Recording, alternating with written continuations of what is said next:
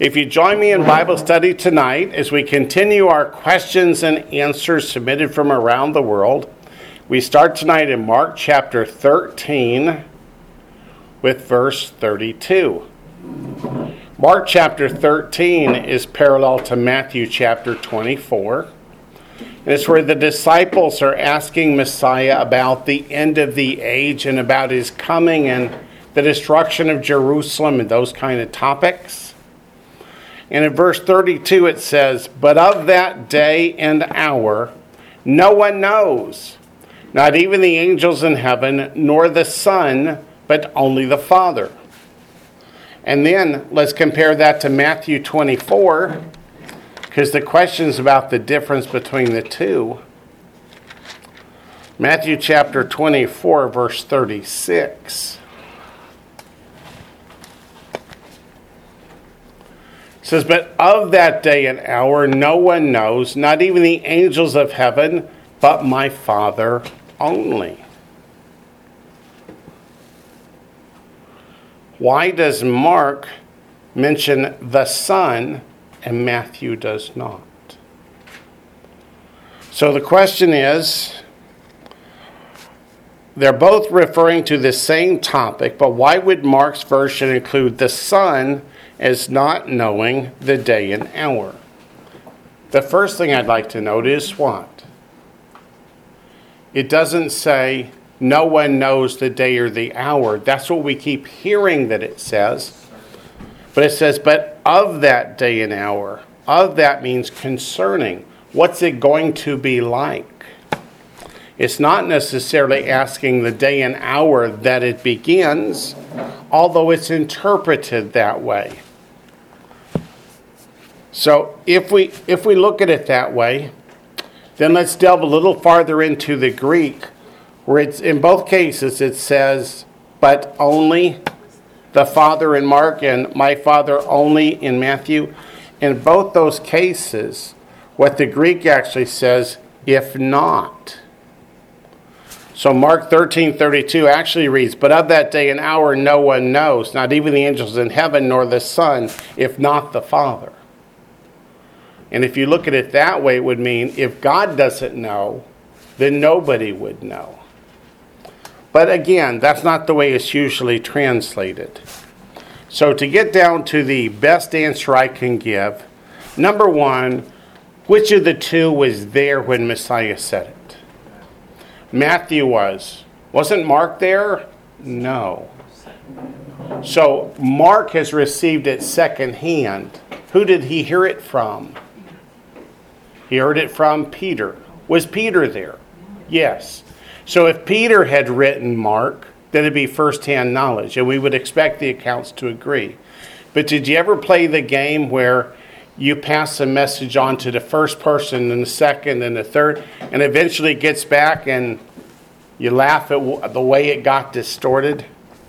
So it's possible that um, Mark just heard from Peter and the Son Another possibility is that it was added to try and support the doctrine of the Trinity. But I don't know. In either case, if you look at as no one knows the day or the hour, that's classic wedding talk. If you were to ask a bridegroom back in the first century, when is the wedding? The response always would be, no one knows but my father only. Because after the betrothal, the bridegroom goes back to the bridegroom's father's house to build the bridal chamber.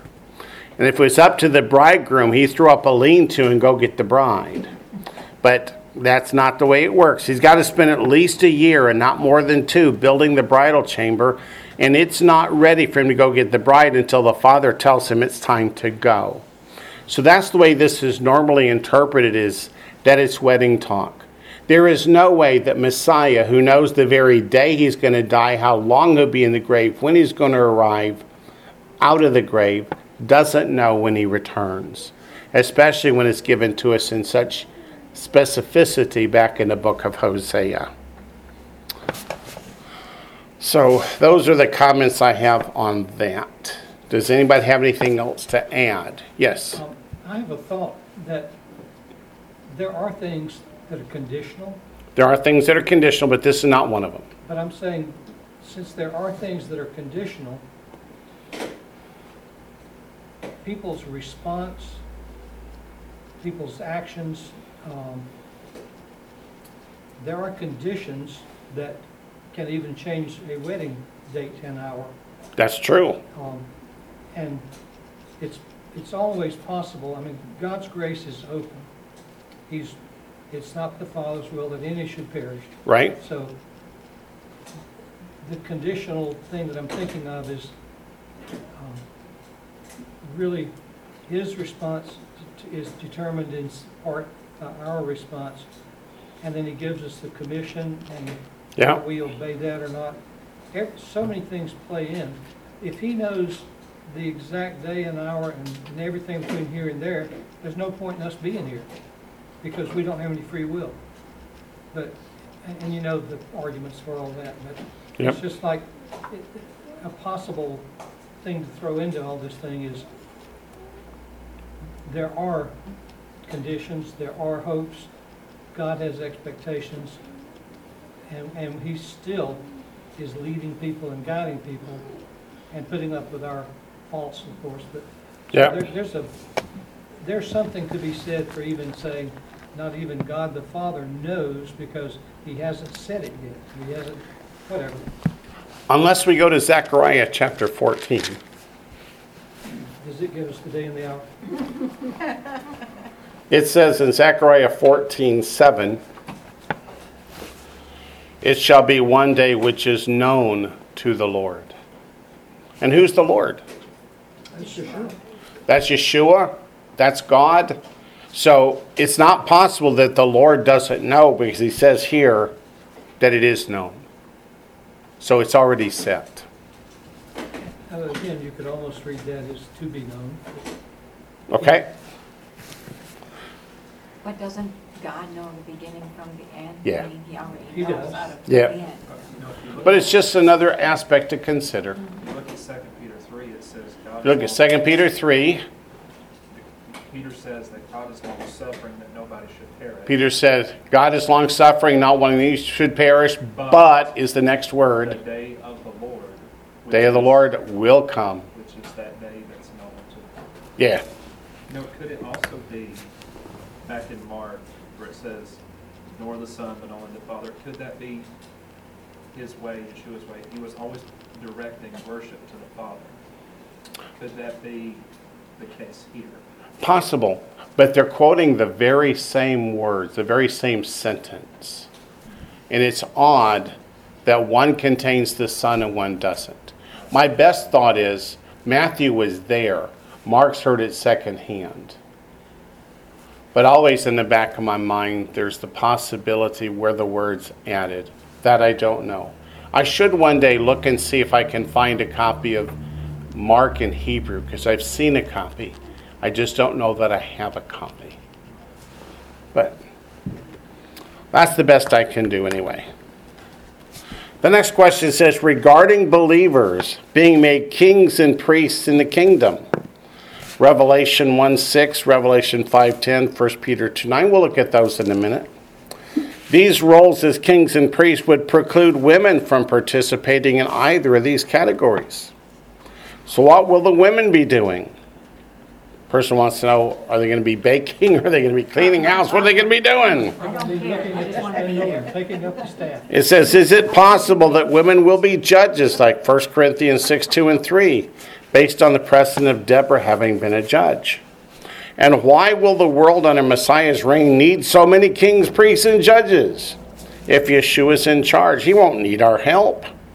Or might he be preparing those appointed to these roles for something that will come beyond the millennial kingdom?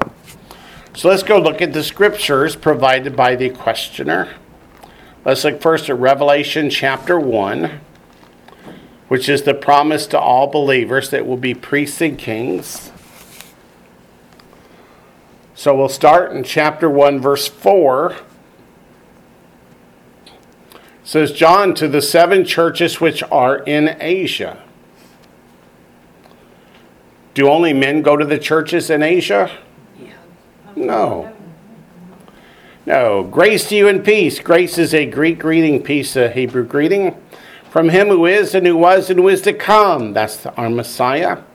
In the book of Isaiah, that's a reference to God. And from the seven spirits who are before his throne. That's Isaiah 11 2.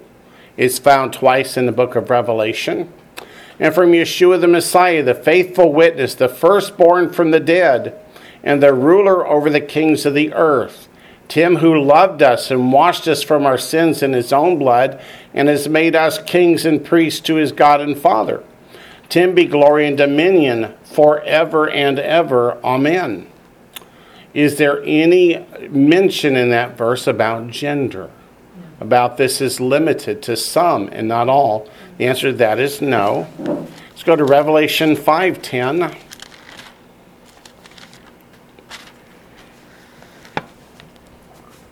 Revelation 5:10 includes in the new song being sung by the raptured and resurrected saints who are made up of both genders and have made us kings and priests to our God and we shall reign on the earth. Doesn't say anything about half of us will or a quarter of us will. And then 1 Peter 2 9. 1 Peter comes before Revelation. Y'all knew that already. If I just flip the right direction now. 1 Peter chapter 2 verse 9.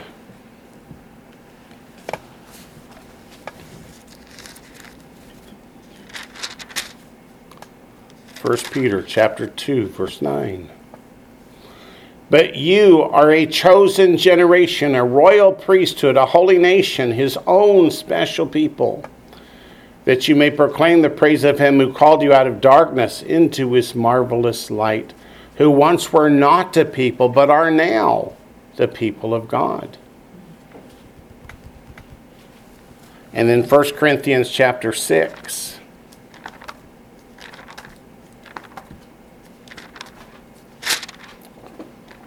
First Corinthians chapter 6, verses 2 and 3.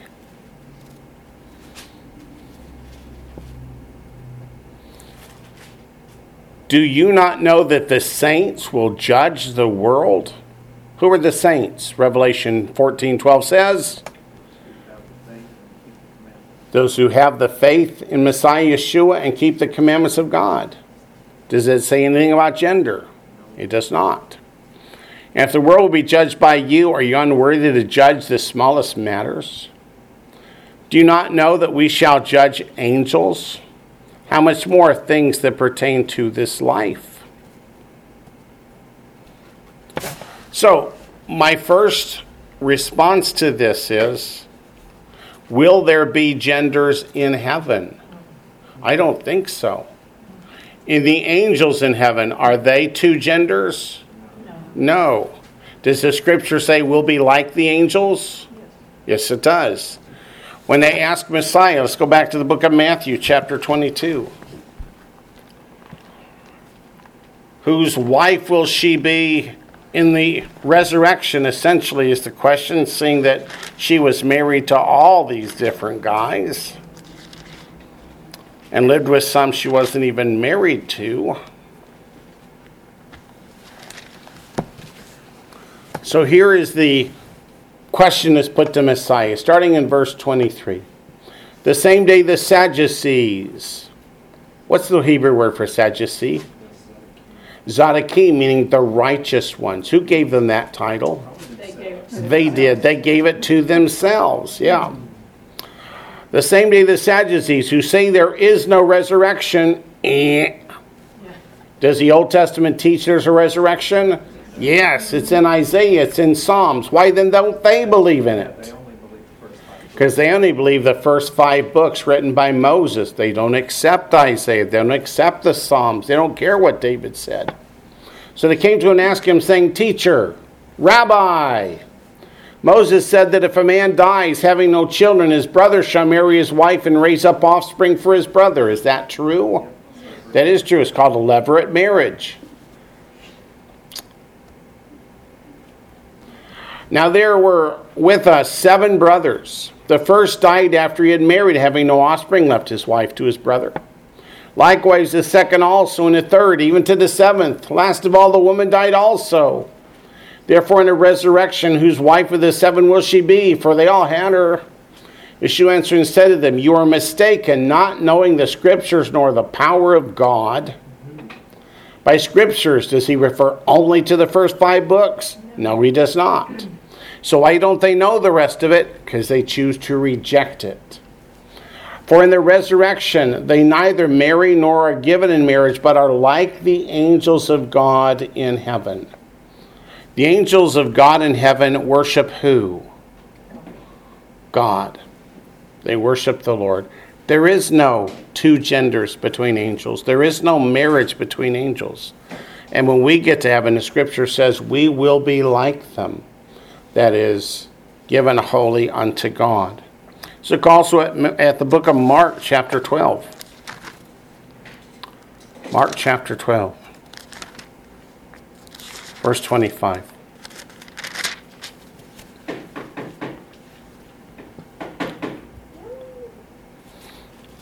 This is Mark's description of the same description, the same text, the same conversation. Mark 12, 25. For when they rise from the dead, they neither marry nor are given in marriage, but are like angels in heaven. So, my answer is the angels in the Bible are all male, but that's just the ones we know about. But there's no mention of any female angels in the Bible or elsewhere. Genders are necessary for what purpose? For procreation, and there's no procreation among the angels in heaven. That's why they came down in Genesis 6 to find human women, because they thought they was pretty. So, as far as the scripture reveals, we will not be marrying nor bearing children, so there's no reason for genders. And as far as I can tell, every believer, male or female, is going to rule and reign in heaven as priests and kings. In Hebrew, in biblical Hebrew especially, when you're talking about a mixed gender group, you always use the masculine terms. So even if it were to read kings and priests, meaning only referring to masculine in a mixed gender group, you could read it kings and queens or priests and priestesses. But as far as I know, once we get to heaven, there isn't gender. Best I can do. Seems like it causes a lot of problems anyway. Seems like it caused a lot of problems anyway. Yeah, yeah, you could say that. They got the solution up in Washington, they can't even define it. Yeah, I know, I know. The next question comes from the book of Genesis, Genesis chapter 1. Genesis chapter 1. This question actually arises out of commentary that the questioner has been reading. Genesis chapter 1, verses 6 to 8. Genesis chapter 1, verses 6 to 8. You can't find Genesis 1? I'll give you a hint. It's in the beginning. That helped. Good. Genesis chapter 1, verses 6 to 8. Then God said, Let there be a firmament in the midst of the waters, and let it divide the waters from the waters. What's a firmament? A division. Be more specific. It's not Covering, a covering, an The expansion word, of the the. word in Hebrew means a dome. The word in Hebrew means the dome. It's talking about the atmosphere that separates the water on the ground from the water in the clouds. That's why the clouds don't normally sit upon the ground. Although I swear around here sometimes they do. But normally they're, uh, they're up above us. That firmament. And divided the waters which were under the firmament from the waters which were above the firmament, and it was so. And God called the firmament heaven, so the evening and the morning were the second day. So that's day two of creation. And the questioner says, I read the following quote, this is from commentary. On the second day, Hayom Hasheni, God separated the sky and the seas, which foretold when Noah was separated from the world of men at the time of the great flood. The sages here note that the Torah does not say it was good on the second day because of the great judgment upon the earth. So, what do you call that kind of a commentary? Speculation. I wouldn't say speculation, I would say a midrash. Midrash means a teaching from, trying to draw bits of information out of. Um, it goes on to say, conversely, so they've read more than one commentary. I read that quote because the work involving the water was not completed until the third day, although he commenced it on the second day. And an unfinished thing is not in its fullness and its goodness. And on the third day, when he completed the work involving the water, and he commenced and completed another work, he reported therein, quote, that it was good, unquote, twice. Once for the completion of the work of the second day, and once for the completion of the work of that third day. Then a question asked Do you think God didn't declare the second day good because of what was going to happen with the flood? The answer is no, I don't think that at all. Or do you think it was the, quote, he wasn't finished, unquote, explanation, or neither, or both? So, pretty good question and pretty open ended for what do I think, but let me ask in Genesis chapter 1, the scripture says, and it was good, how many times? Ah, how many times? Seven. Seven. Look at Genesis chapter 1, verse 4. And God saw, saw the light, that it was good, and God divided the light from the darkness.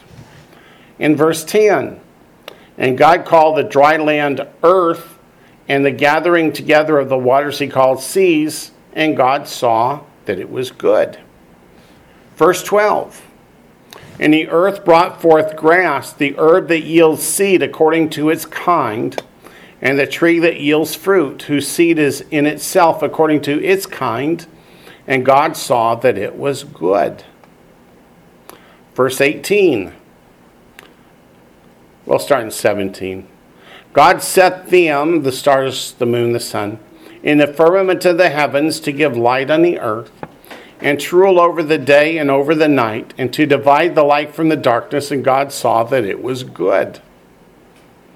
Then in verse 21, so God created great sea creatures and every living thing that moves, with which the waters abounded according to their kind, and every winged bird according to its kind, and God saw that it was good.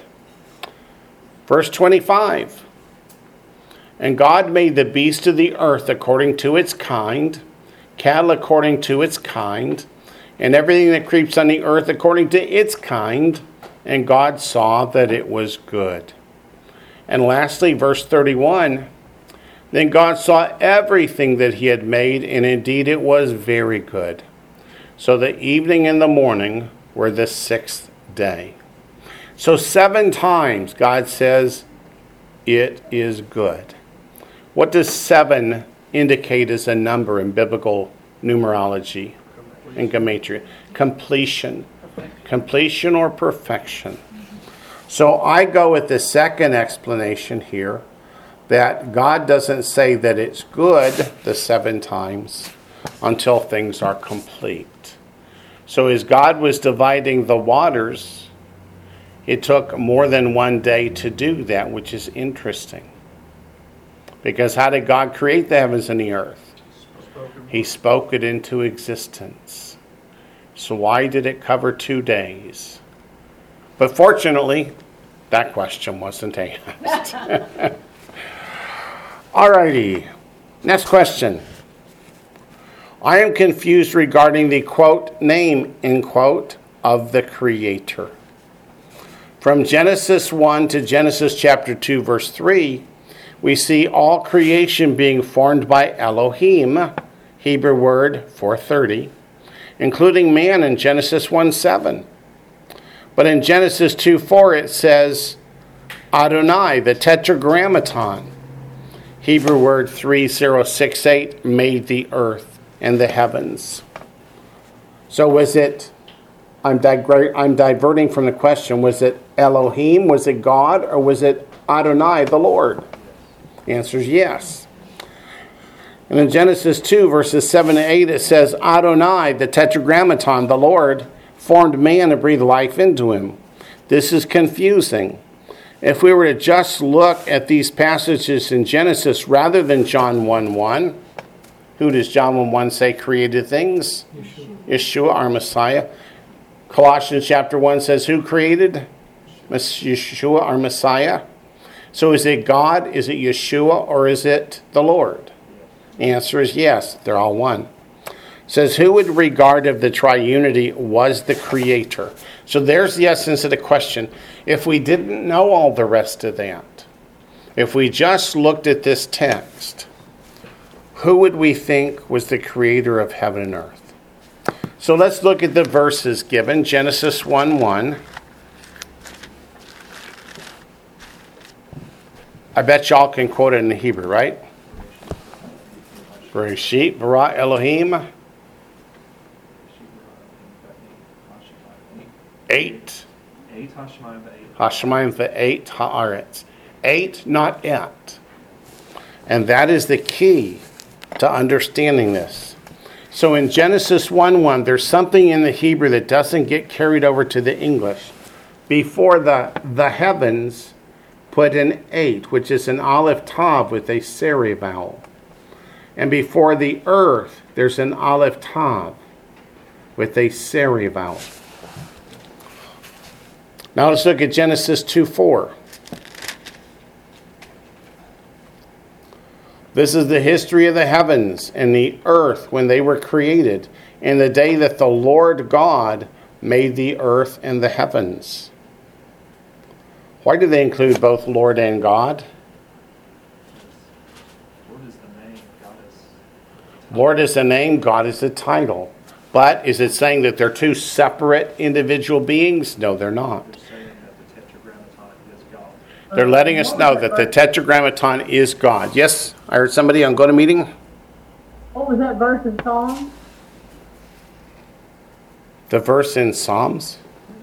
Okay. The one you just. I know Genesis 1 1, and then what was the second scripture? you used? Genesis chapter 2, verse 4. Thank you. You're welcome. And then Genesis chapter 2, verses 7 and 8. And the Lord God formed man. Notice again, Lord and God used together to let us know it's not two separate individuals. Formed man of the dust of the ground and breathed into his nostrils the breath of life, and man became a living being. The Lord God planted a garden eastward in Eden, and there he put the man whom he had formed. Without getting too esoteric, where does the tetragrammaton come from, the Yod He Vav He? It comes actually, more specifically, you're, you're correct, but from Exodus chapter 3, verse 15, when the Lord says, I will be whom I will be, the Yod indicates He. So it's not saying, I will be, I'm God, but referring to the Lord as He will be whom He will be. Exodus, Exodus 3:15. Let's turn over there and make sure I got it right because you're looking like I got two heads. we just. did Exodus chapter 3, verse 14 and 15. Verse 14 says, And God said to Moses, I am who I am, but that's not what it says. It says what? Ehyeh, Asher, Ehyeh. I will be whom I will be. Meaning God will be to you depending upon who you are to him. If you're a loving child, he's a loving father. If you're a hater of God, he's a righteous, wrathful judge. But you can't go around saying, I am who I am, because that's God. So they changed the aleph, which is I, to the yo, which is he. So it's a way of referring to God as he will be whom he will be. Right? And it comes from Chaya. It does.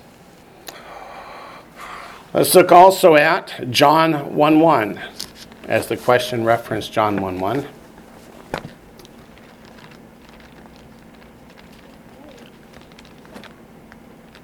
John 1 1.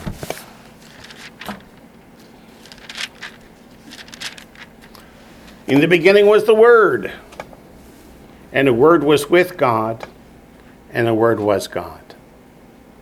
How do we know that that's referring to Messiah? What's that? Keep reading. Go down to verse 14. And the Word became flesh and dwelt amongst us. That's our Messiah, Yeshua. So if we go back up to John 1 2, he was in the beginning with God. All things were made through him, and without him, nothing was made that was made.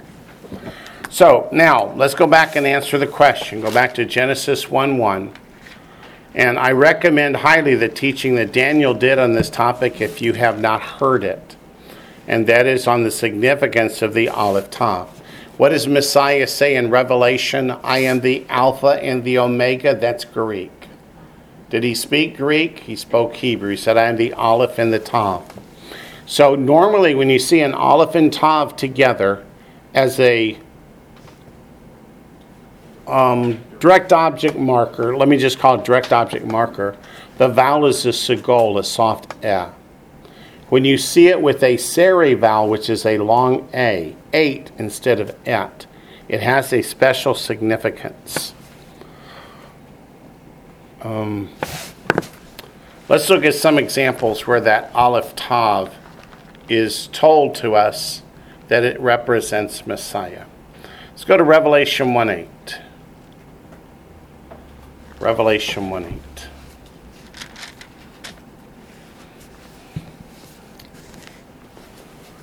Messiah says, I am the Alpha and the Omega. That's Greek. In Hebrew, that would be I'm the Aleph and the Tav.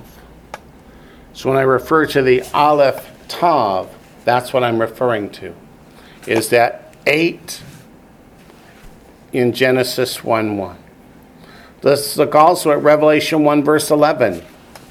Again, I'm the Alpha and the Omega. It's the Aleph and the Tav. Why didn't the translators of the Bible translate this Aleph Tav so that we would know that it was in there? They don't put anything in English because they want you to think he spoke Greek and they didn't have a clue what the Alpha and the Omega meant. At least that's my opinion. Then in Revelation 21 6, we see it again. It's weird that they would put Alpha and Omega here, but then in chapter 19, they would transliterate Alleluia. Yeah. Yeah, why would you transliterate a Hebrew word if it was a Greek original? Yeah. Why would you translate Podes for Regel in Revelation 10? Why would you put saying comma, which is a Hebraic construct, if it was a Greek document? So it's not. But in Revelation 21 6, he said to me, It's done. I'm the Alpha and the Omega, the beginning and the end, the Aleph and the Tav. What is the Aleph? It's the first letter in the Hebrew alphabet. Tav is the last. If you form things with letters of the Hebrew alphabet, starting with Aleph and ending in Tav, what do you create? You create words. Is the word. Revelation 22 13 is the fourth time that he says in Revelation, I am the Aleph and the Tav. So, what does that Aleph and Tav with the seri vowel like Genesis 1 1 means? Let's go back to Genesis 1 1. In the beginning, Bereshit, Bara created, Elohim, God, Et HaShemayim, the heavens, the Et HaAretz, the earth. I'm going to read to you an article, at least a portion of an article, written by Gary Stearman of Prophecy in the News a long time ago. It says in our last issue, we spent some time examining the appearance of the of the a certain, yep, that's what he wrote, of the a certain untranslatable Hebrew word, as it appears in Genesis 1 1 and Habakkuk 3.13. Where else do you find it? Isaiah 5. There's several ones. Isaiah 5, there's many places. There's one that says, And they shall look upon me, Aleph Tav, whom they pierced. That's in, uh huh, you're right. It says this word is formed by the first and last letters of the Hebrew alphabet. We noted that rabbinic scholars have called it the word of creation. They refer to it as a title of God, signifying that he used all the letters of the alphabet to speak the created universe into existence. The first verse of Genesis refers to this act. Its seven Hebrew words are balanced around this amazing word, the Aleph and the Tav, pronounced eight, as in the number eight. In Habakkuk 3:13, the word is centered between the Hebrew Yeshua and Mashiach, words that in the New Testament appear as Jesus in Christ. Jesus Christ is identified with the Hebrew alphabet and the wisdom involved in the meaning of each letter. As those Hebrew letters form an ABC into the wisdom of all that is, even so Jesus is the provider of that wisdom. No wonder John called him the Word. He is the eight, the Aleph Tav. The context speaks of the Lord as judge of the nations. The word does not normally translate into English and is sometimes called the untranslatable particle or the emphatical, emphatic particle. In the original language, it lends grammatical strength. Yet at key points in Scripture, it also appears as the signature of the Lord. It corresponds to the New Testament Alpha and Omega, the first and last letters of the Greek alphabet. In the opening chapter of Revelation, Jesus identified himself to John in this way, saying, I am Alpha and Omega, Revelation 1 8. This word identifies him as the Lord of creation in Genesis and the Lord of judgment in Habakkuk.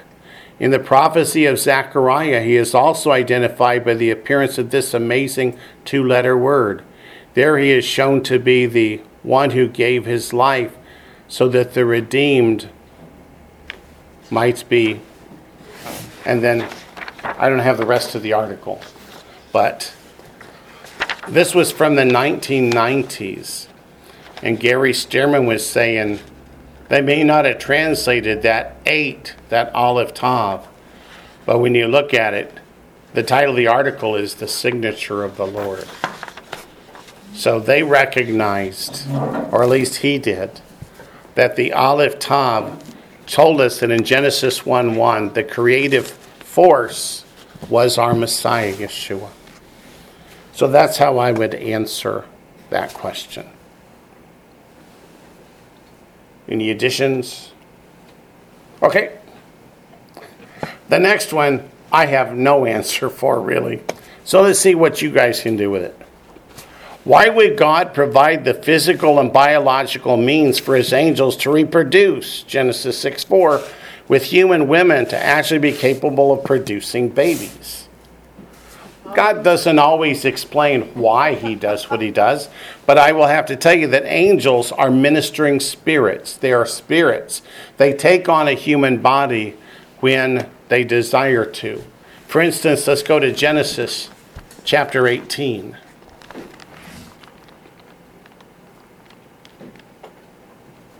Just as Messiah does in Genesis chapter 18.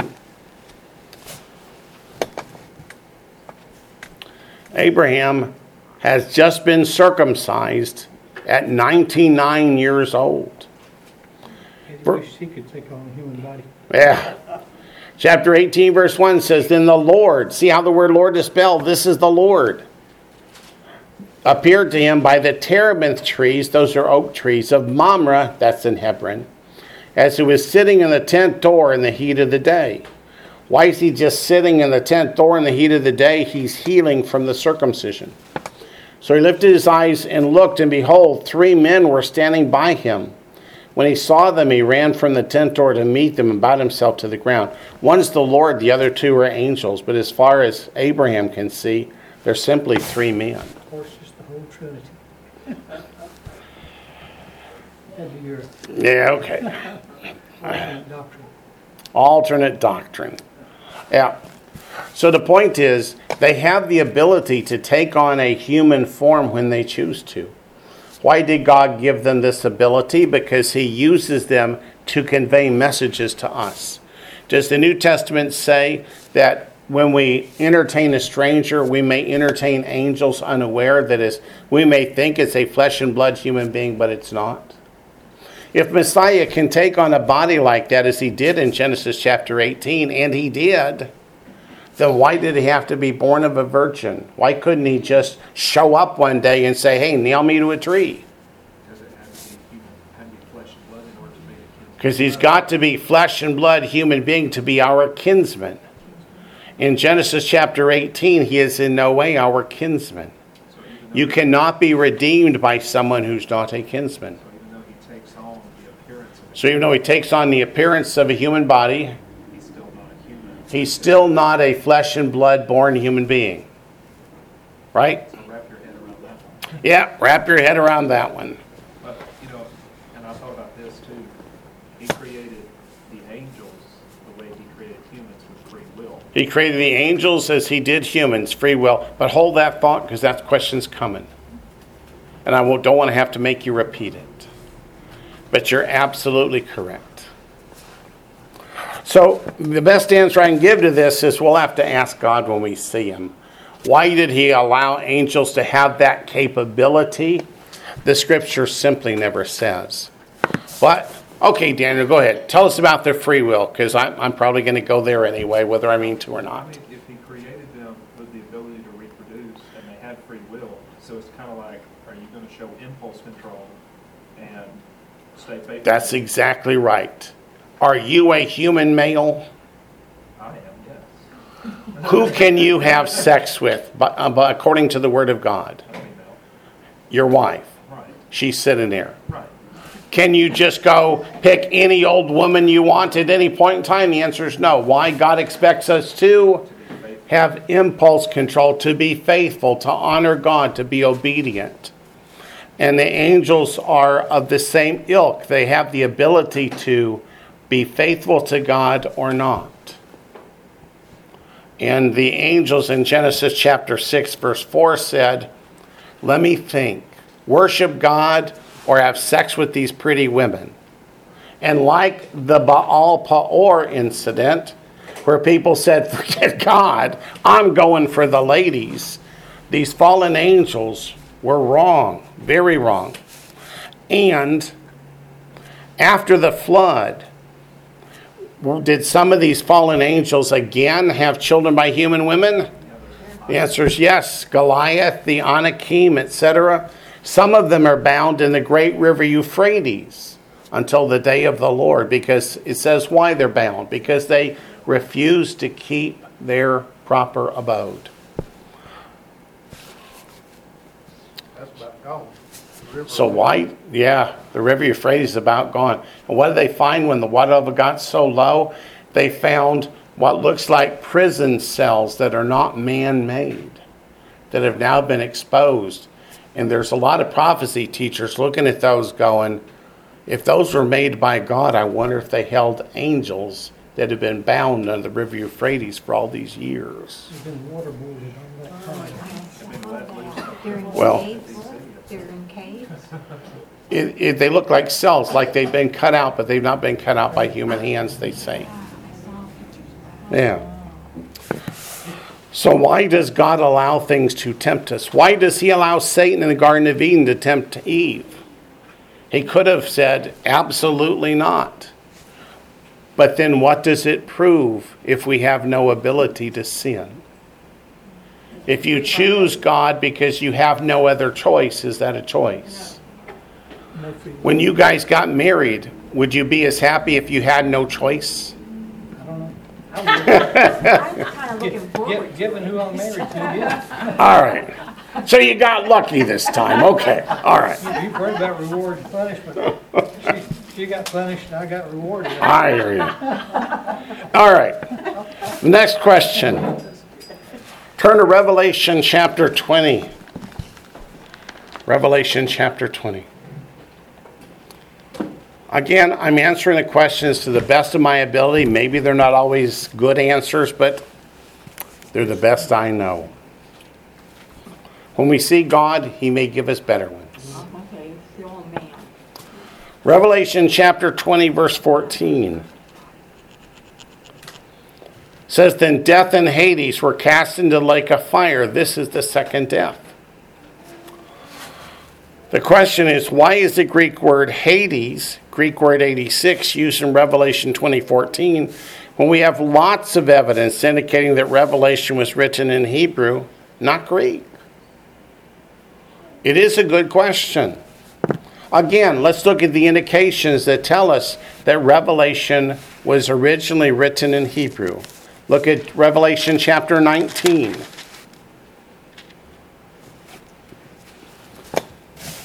In verse 1 and verse 3, and there's other verses like verse 6. You see where it says Alleluia? That is transliterated Hebrew from Hallelu and Yah, which is the first half of the Tetragrammaton. So if you were writing Revelation in Greek, you would use a Greek word here, wouldn't you? Can you say hallelujah in Greek? No. You would say praise the Lord in Greek. So the fact that they transliterate it not just once but over and over is an indication that it's translated from Hebrew. Yes? And the uh, Greek lexicon also says that this is. There's Greek lexicon even admits that this is a transliteration, not a translation. But then they'll hold to the fact that this is probably Greek too. So Yeah. Now go to Revelation 10.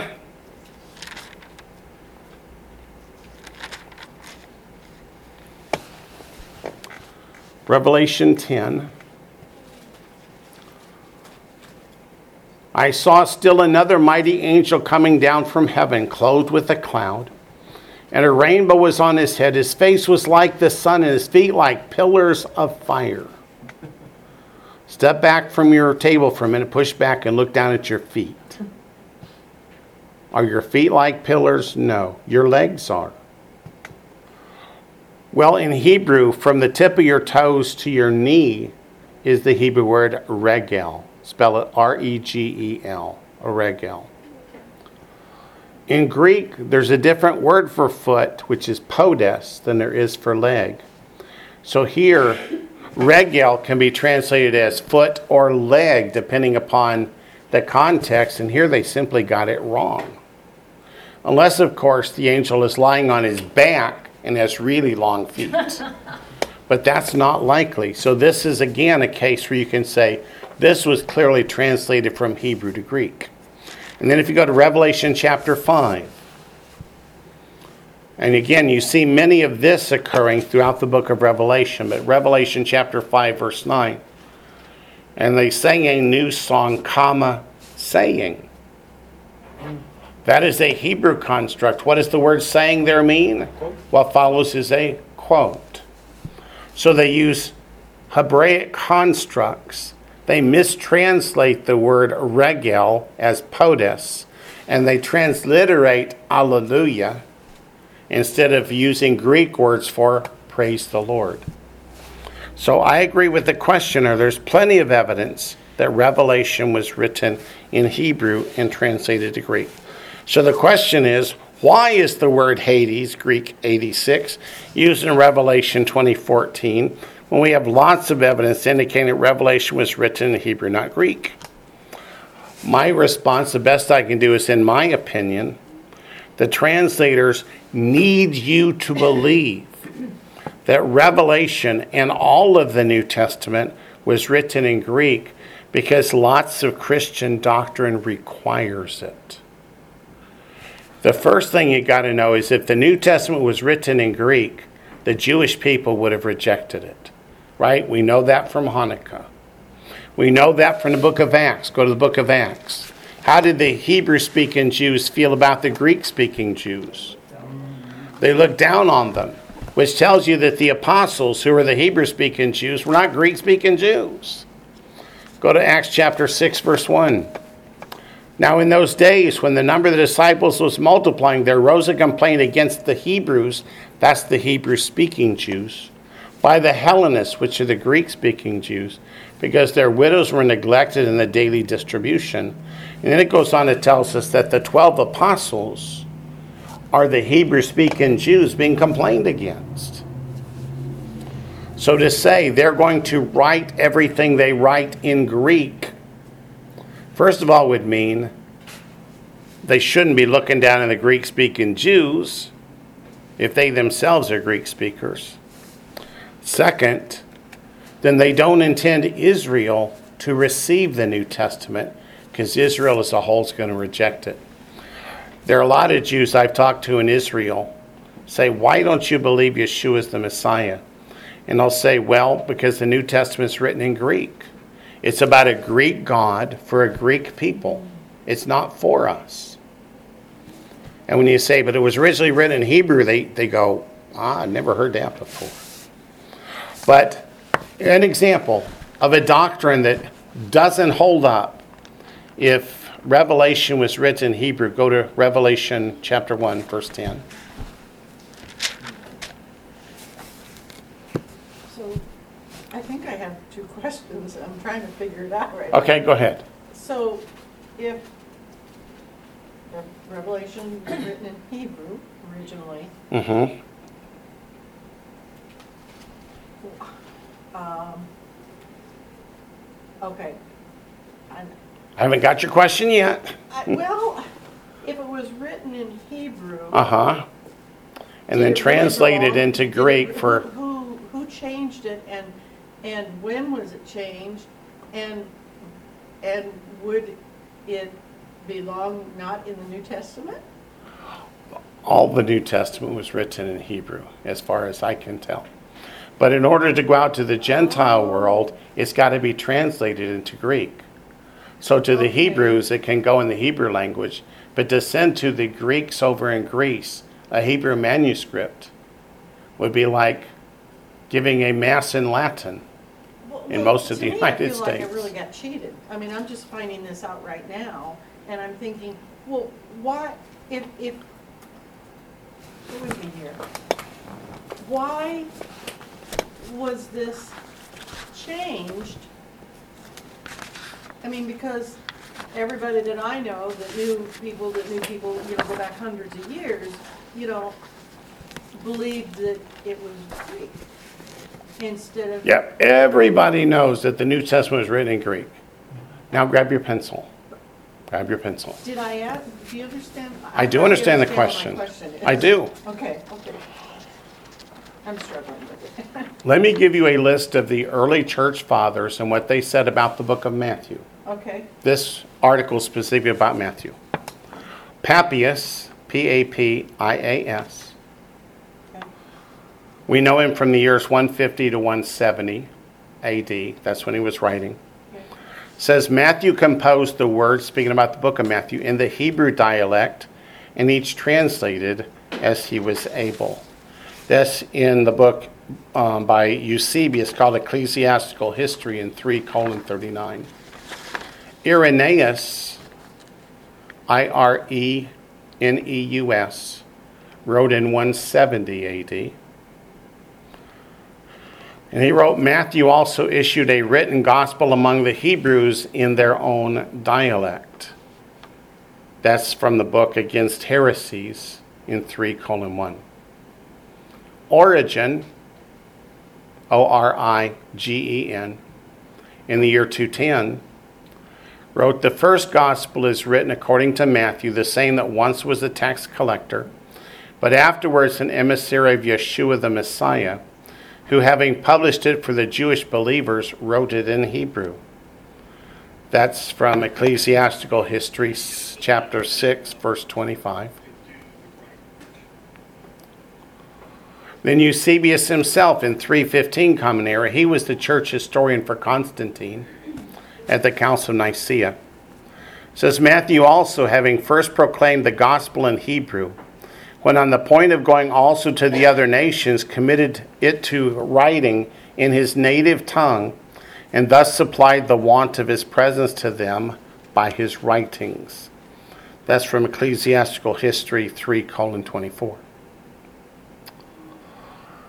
Pantaenus, P A N T A. If you'd rather, I can stop, but it, it keeps going. Pantaenus says penetrated as far as India, where it's reported that he found the gospel according to Matthew, which had been delivered before his arrival to some who had the knowledge of Messiah, to whom Bartholomew, one of the emissaries, as it is said, had proclaimed, and left them the writing of Matthew in Hebrew letters. That's also ecclesiastical history. Epiphanius, E P I P H A N I U S, in 370, also said it was written in Hebrew. Jerome in 382, written in Hebrew. Ishodad, I S H O D A D, in 850, said it was written in Hebrew. Okay, okay, so. I could keep going. Yeah, yeah. So the fact that in the seminaries they say it was all written in Greek, they know better. But they needed to be written in Greek to support a lot of their doctrines. Let's go to Revelation 1:10 now and see why. Okay, okay, you just given us, given me a lot here. There's a bunch more, but Yeah, yeah, but at what point in time did they decide to, they decide to, to change it to Greek to, for their doctrines? well, I'm sure that it was translated to Greek early on for the non-Jewish people. Right, So it was written in Hebrew, and then they had somebody like Luke translate it. Luke was Jewish, but he was a Greek speaking Jew. Mm-hmm. So that's why Luke writes Acts and Luke. God bless you. He traveled with Paul, and he helped Paul get the things out to the Gentile world, most of which spoke Greek and not Hebrew. But look at Revelation 1:10. I was in the Spirit on the Lord's day, and I heard behind me a loud voice as of a trumpet. Now, let me find for you the Council of Laodicea, Canon 29, which, if you look it up yourself, is in Roman numerals XXIX 29.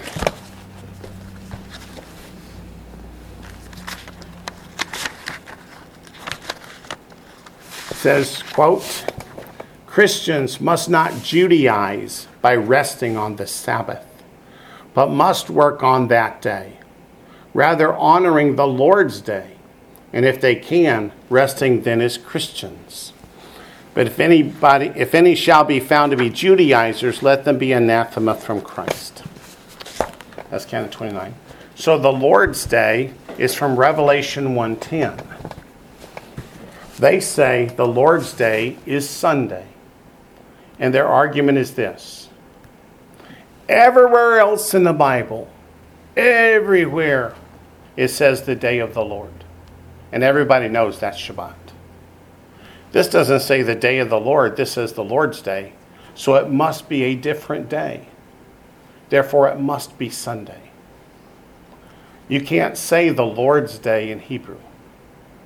You can only say the day of the Lord. You can translate it to Greek as the Lord's day. But in Hebrew, you can only say the day of the Lord. So Revelation has to be written in Greek to support the Catholic Church's argument that in Revelation 1:10 John was referring to Sunday. Of course, John's not referring to Sunday at all. But he's referring to the day of the Lord, that thousand year period from the rapture and resurrection to the new heavens and new earth. But their whole argument is hey, it says the Lord's day, not the day of the Lord. So it must be something different. Therefore, it must be Sunday. and that's when it began, Yep. Okay. So that's what I mean by there's many doctrines like that that require the New Testament to be written in Greek.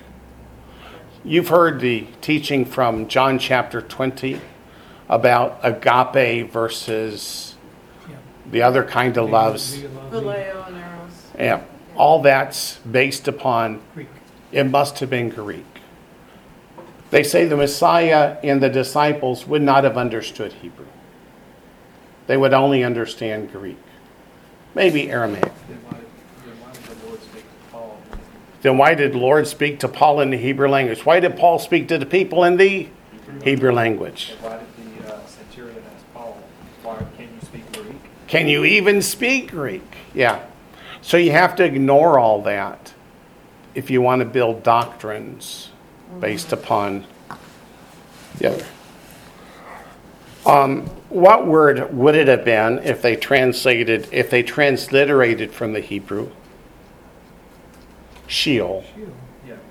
Sheol. Is the grave, the, the waiting place of the dead. Hades, by the way, is the name of a pagan god. Yeah, the river Styx guy. Got to pay the boatman to get across the river Styx to the kingdom of Hades. Entrance is guarded by a two-headed dog. Cerberus, is that the name of the two headed dog? Oh, and that, that, look, look that word up and see what's going on on the Yeah. internet with it. So let's not. let's instead go on to the next question. I don't. Before s- you do that, Before I do that, Thank you, Wayne. what was, what, um, Revelation ten verse what for, uh, Regel and POTUS? uh, that was the first one, Revelation 10 1. Thank you. Yep, let me just double check. I'm sure it is. And Mary says yes, so it's correct. haven't read your lips. Yeah,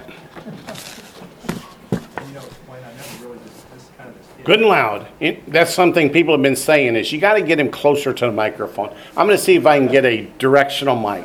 Especially when, when we're home listening, we love hearing your comments. Yeah, that's the bottom line. They don't want to miss anything. So go ahead. Don't wanna miss Good and loud.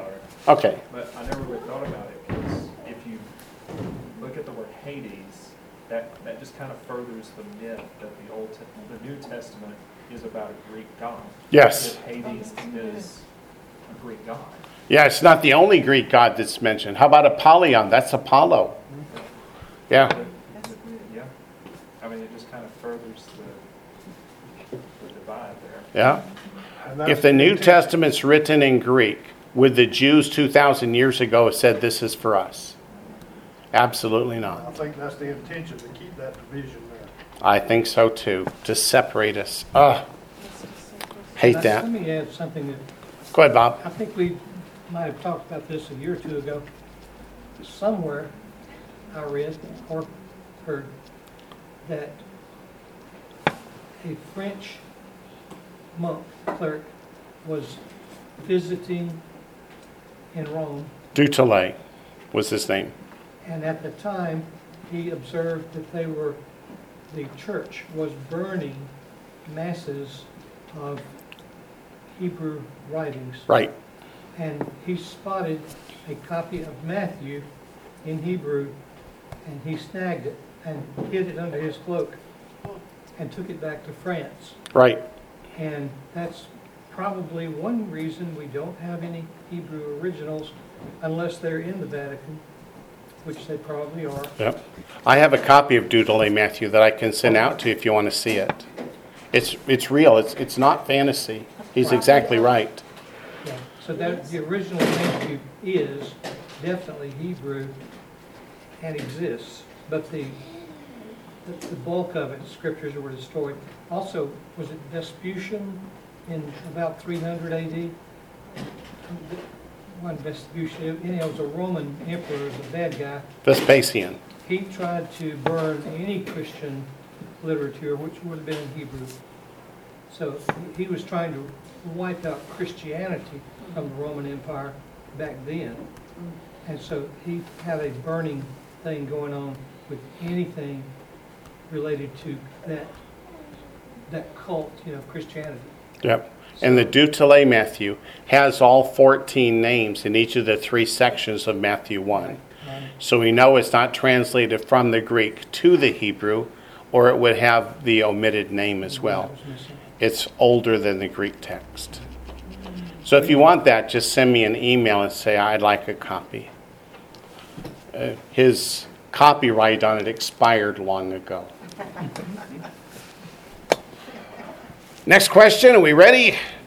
But Bob's exactly right. His name was D-U-T-I-L-L-E-T, Du Tillet. D-U-T-I-L. Du Tillet, D-U-T-I-L-L-E-T. Du Tillet. I wonder if I have a few pages of it with me. I. Just send me an email if you want it. Otherwise, you can hope I will remember who said yes and who didn't, but um, if you knew my memory, you, you wouldn't. Did you already send it out once? I've sent it out before, I'm sure. Okay, then I thought we had it on that. All right, next question. I have often heard it said that the fallen angels cannot repent and angels cannot be redeemed because angels don't die.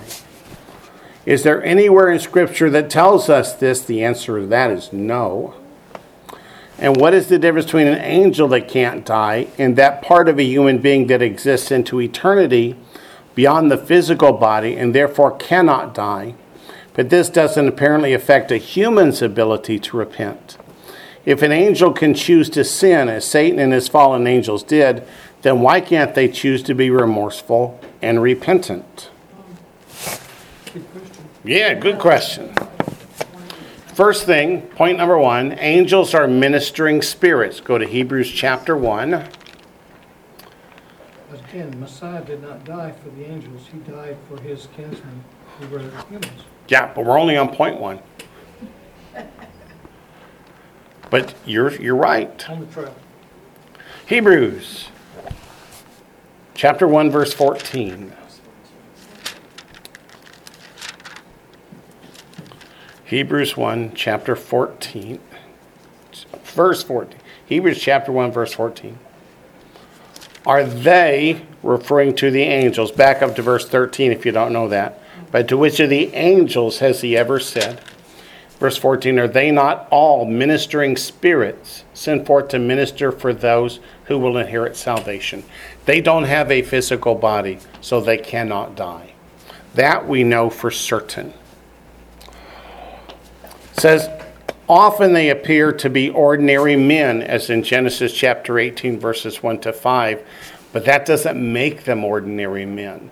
They are ministering spirits who have the ability to appear in the form of men. And let's look at Daniel chapter 10, verse 16. Daniel chapter 10, verse 16.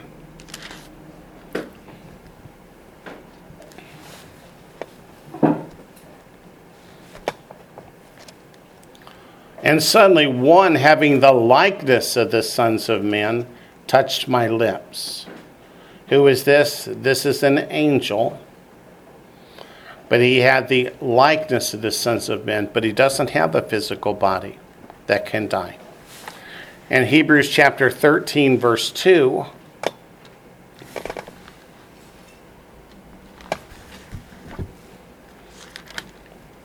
Hebrews chapter 13, verse 2.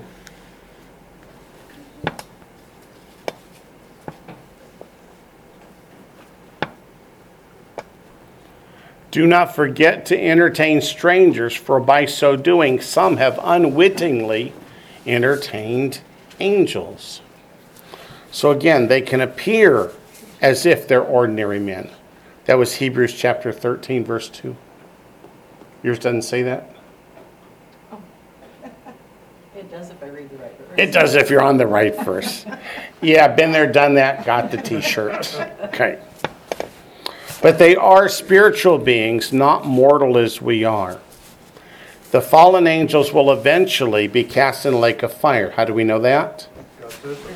It's in Matthew chapter 25. God says so. What you will not find in the scripture is a fallen angel repenting or asking for forgiveness.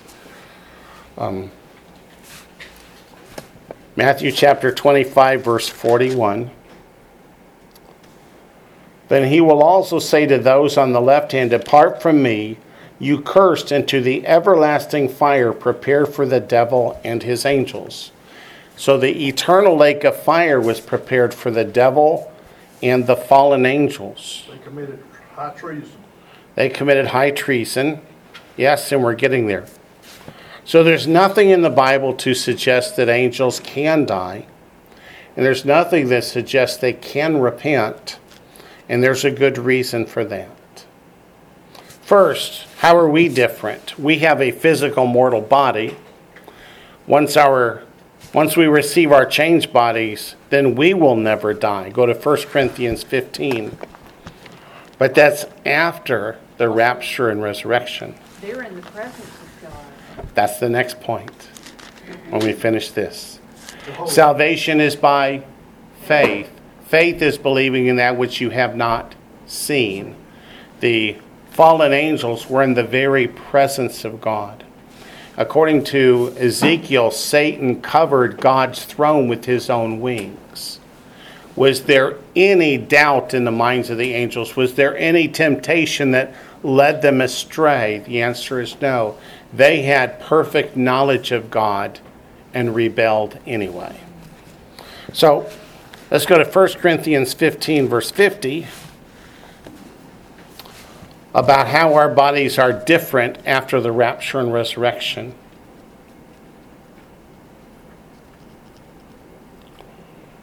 First Corinthians chapter 15 verse 50. Now this I say, brethren, that flesh and blood cannot, meaning is not able to, inherit the kingdom of God, nor does corruption inherit incorruption.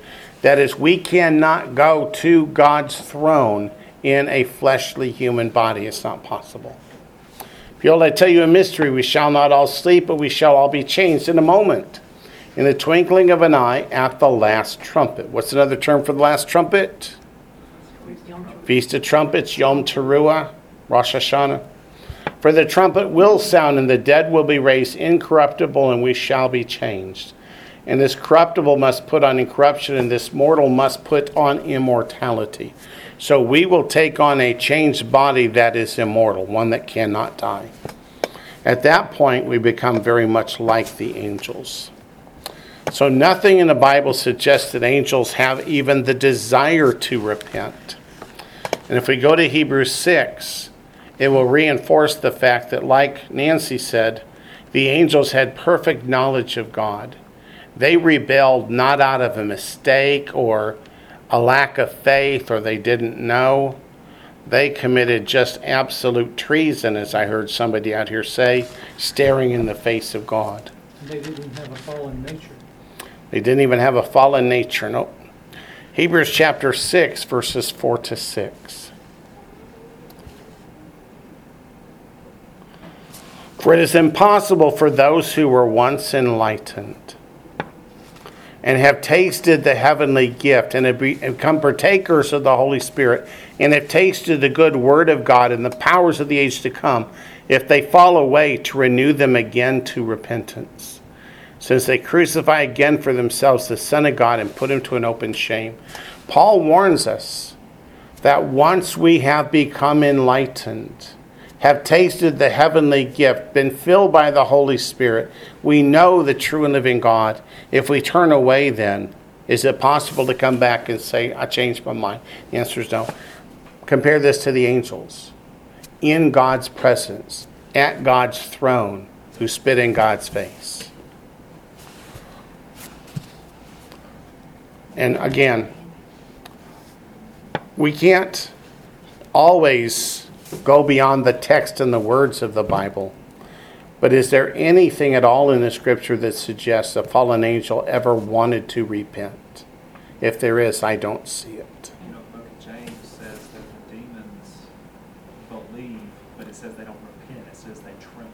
Book of, the book of James says the fallen angels, the demons believe, But don't repent. but don't repent. They tremble, but they don't repent. So, so like even the demons recognized Yeshua was the Son of God. They said, you know, you are the Son of God, but they never acknowledged him as Lord. Right. It was like they, they knew who he was, but they never, it never says they repented or were remorseful. They just, it's like, we know who you are. Yeah. And I know you've got a different view on demons. I saw the grins. I remember. Okay. But, uh, when, you know, they are obedient, though. I mean, they have to obey, They have to be obedient. yeah. Yeah. It's kind of interesting. Yeah. That's because there is a hierarchy in the spiritual realm. Yes, there is. Those below must obey those above. Absolutely. But we have authority, Scripture says, over principalities. So as believers, we really should be taught to take that authority That's right. to rebuke Satan and his angels or his spirits, whatever, when they're acting on people. Uh, We have authority to rebuke those things. We don't necessarily have the power to control them, but we can rebuke them in Messiah's name, and we can minister to those people right. that they've been causing trouble to. And ultimately, the scripture says we're going to judge the angels. Right. What's that for power? Ooh, that's big power. No red circles yet. So the next question. I like questions like this. What do we say to a Jew who says, quote, God would never ask for or endorse human sacrifice? Is that true? Absolutely true. All you have to do is look at the story of the Akedah, the binding of Isaac in Genesis 22, sacrificing children, and no, no. So it says that's something the Greek gods would have demanded. That's true. Moloch, child sacrifice. And who uses this as their basis, and who, that is the Jewish person, uses this as their basis to reject Yeshua as the Messiah? First question Was Yeshua sacrificed by a person? No. Answer is no. A sacrifice is I bring something to the altar and I kill it in my place. Did I bring Messiah to the place of crucifixion and kill him to shed his blood for me? The answer is no. No, he came of his own That's accord. right. He came of his own accord. That's not a sacrifice. That's different. Right. But you're absolutely right. He could have called 10,000 angels. Why didn't he?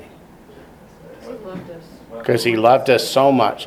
Where would we be if he chose not to die? Hopeless. We'd be just like Democrats. Be careful, this is being recorded. Okay. Okay. Okay. Oh, let me So bring- he was not sacrificed. He was an innocent man murdered by those who hate God. The Bible says the wages of sin is death. That's Romans 6:23.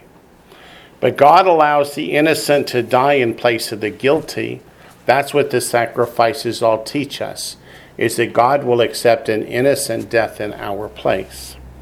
At the sacrifices, God allows our sins to be transferred to an innocent animal as a type or picture. But God allows Messiah to take our sins upon him at his death that he voluntarily chose to go to. Go to 2 Corinthians 5. And then we've got more to add. 2 Corinthians 5, verse 21. I know, I know so many people who are part of the Messianic movement who have rejected Messiah completely because one of the anti missionaries says, Oh, so you accept child sacrifice? They go, No, God would never allow child sacrifice. Oh, wait a minute, then, then the Bible can't be true. But it was not a sacrifice. Is the red heifer sacrificed? No. No. No, slaughtered. Messiah did not die on the altar in Jerusalem by our hand. He died outside of the temple like the red heifer does. So 2 Corinthians 5:21 For he made him who knew no sin to be sin for us that we might become the righteousness of God in him. Do you think any one of us has the power or authority to sacrifice Messiah? No, That's a absolutely doc- not. That's a big doctrinal Okay. mistake in Yeah. certain religion. So uh, I, I have a memory, or two or three, it may be or in- incorrect. Now, does not Paul refer to Messiah as a sacrifice? I, I was just looking it up. I mean, you know, I don't know if it is Galatians or uh, Ephesians. I don't know. Is that term not used? Am I? We would have to look at the original text to see if it's translated correctly, etc. Right. I- But where is it? That's what I'm that trying- He's our Passover? He's our Passover lamb. That is, he is the fulfillment of that, but that doesn't say he's a sacrifice. About propitiation. I'll- Actually, the person that asked the question might have missed a very important scripture, Which one? the one that does talk about sacrificing humans. First, it says Romans chapter 12, verse 1. Romans chapter 12, verse 1. Let's turn over there. Go ahead and read it.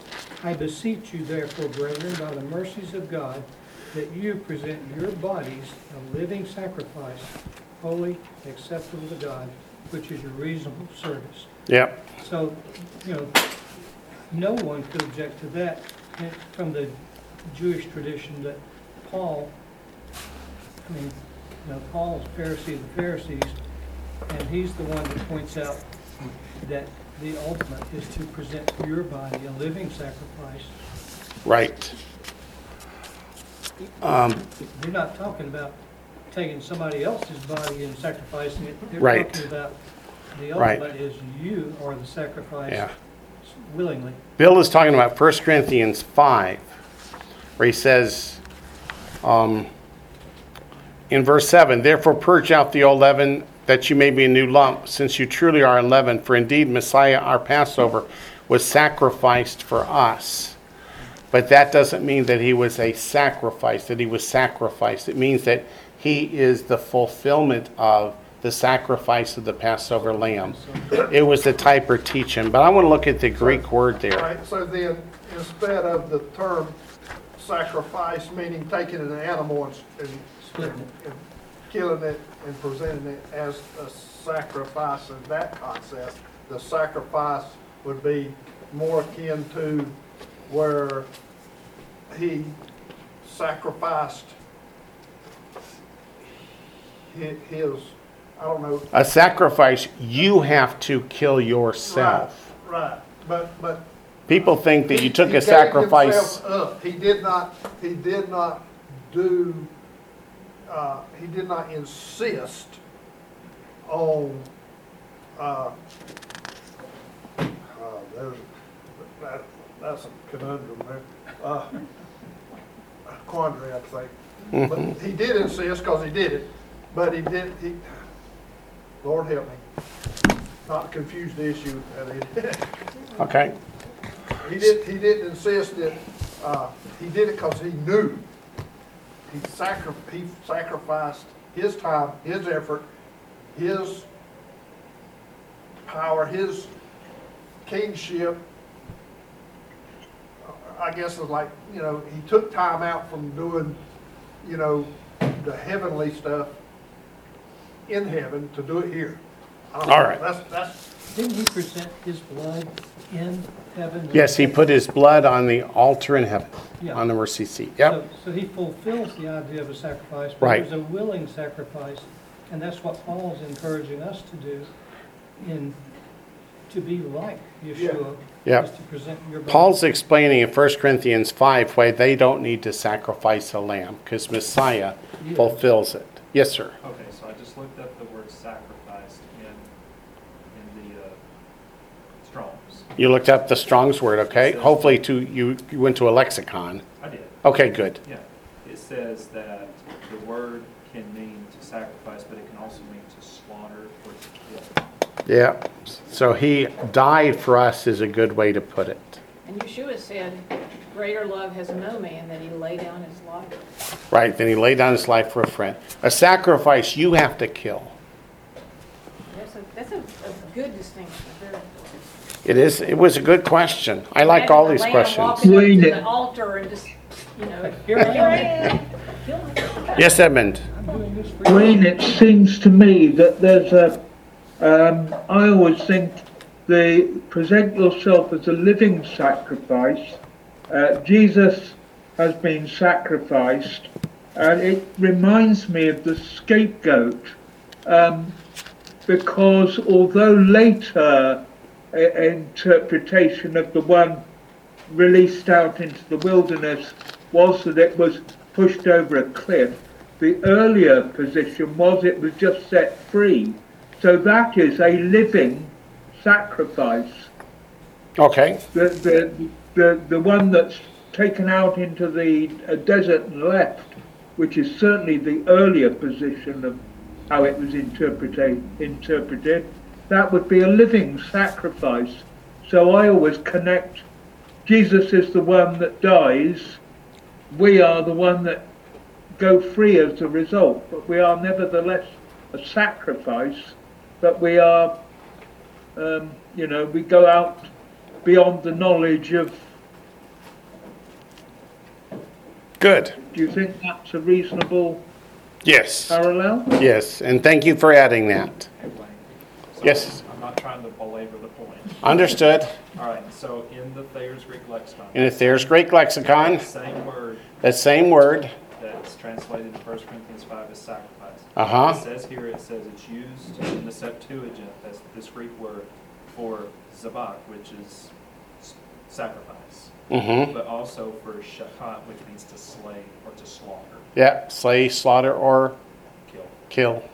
So, and it's not the same word used in Romans 12:1 as the living sacrifice. I'll have to Right. look- I'll have to look more into that. Good. But this word can be in- used interchangeably with sacrifice Yep. and slaughter.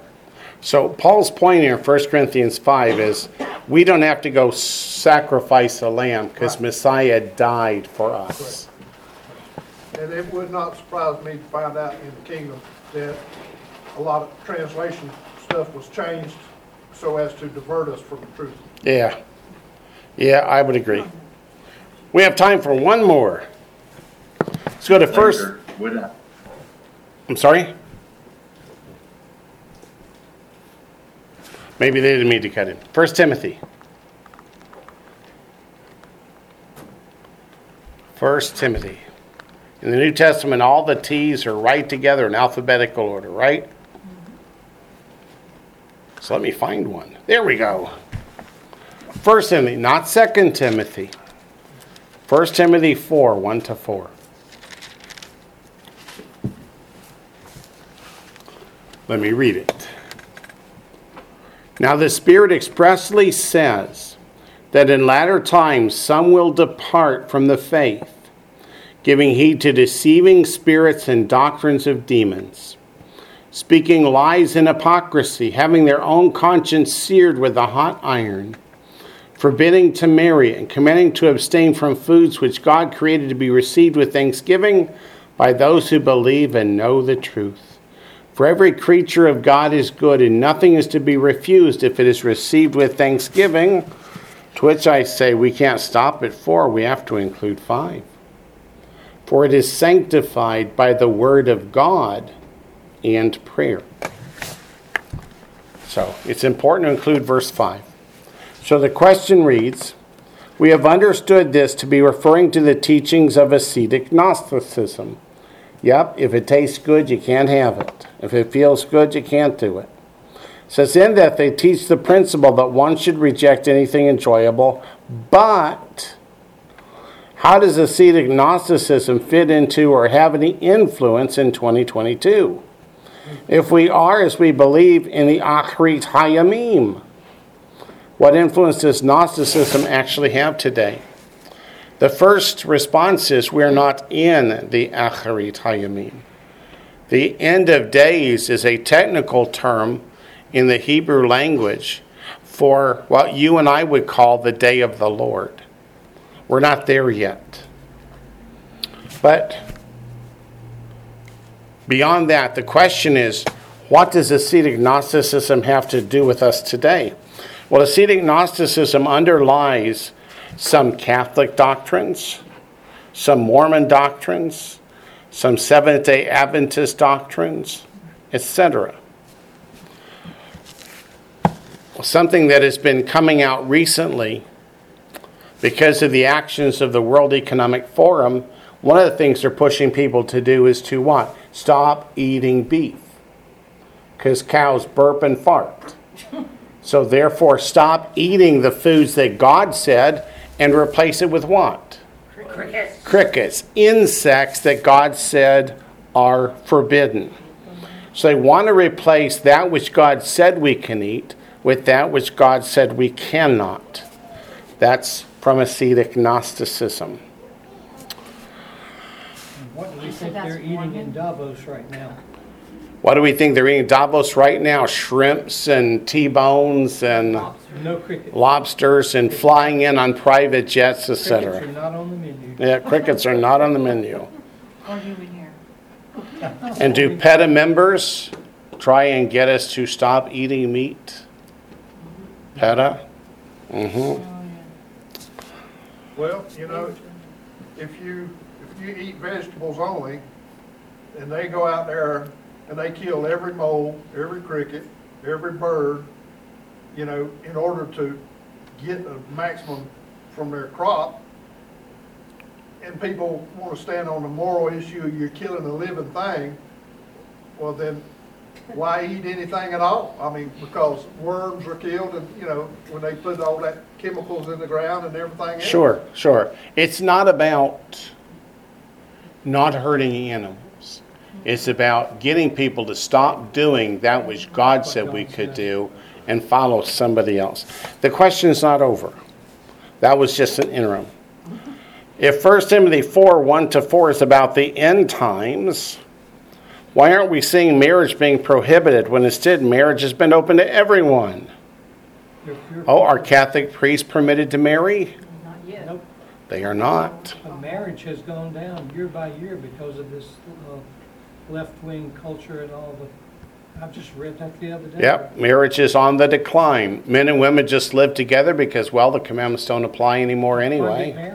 So why get married? But the question goes on, it's been open up to everyone, men with men, women with women, even people with their animals. One man married his computer. Oh, my. Remember? Says we're close to a time when we see forbidding or eating food as we see the woke movement wanting us to move towards synthetic proteins and GMO crops and eating bugs and vegan foods and away from traditional crops and clean foods such as lamb, beef, and poultry. So are we not quite there yet in terms of being in the Acharit Hayamim of 1 Timothy 4, 1 to 4? That's correct. We're not quite there yet. But we can see it all on the horizon. Would you translate that for me, please? Acharit Hayamim is the end of days. Go to Isaiah chapter Okay, 2. Well, you know, but. Go to Isaiah chapter 2. Because we, we're living in two different worlds right now. We're, we live according to the word of God, and the ones that are thinking that way and, and they're living upside down, you Mhm. know? Yep. So, But if you go to Isaiah 2 2, I'm going to show you where Acharit Hayamim appears in the Bible. oh. Isaiah Chapter 2, verse 2. two verses, okay. Now it shall come to pass in the latter days. Remember, I've had you change that? the end of days. The Hebrew is the Acharit Hayamim, which is the end of days, capitalized in a Jewish published Bible. It's the same thing as you and I would call the day of the Lord. That period from the rapture and resurrection to the new heavens and new earth. Are we there yet? Not yet. But more and more as Davos and the World Economic Forum and all that's taken hold, they're pushing us more and more toward 1 Timothy chapter 4, verses 1 to 5. So who teaches us we can't eat meat? It's not God. It's the anti God movement. Who teaches us that we can't marry? It's not God. It's the anti God forces. And there's a lot of ascetic Gnosticism in the Catholic Church, the Mormon Church, Seventh day Adventist Church, etc. The Catholics say, Paul said not to get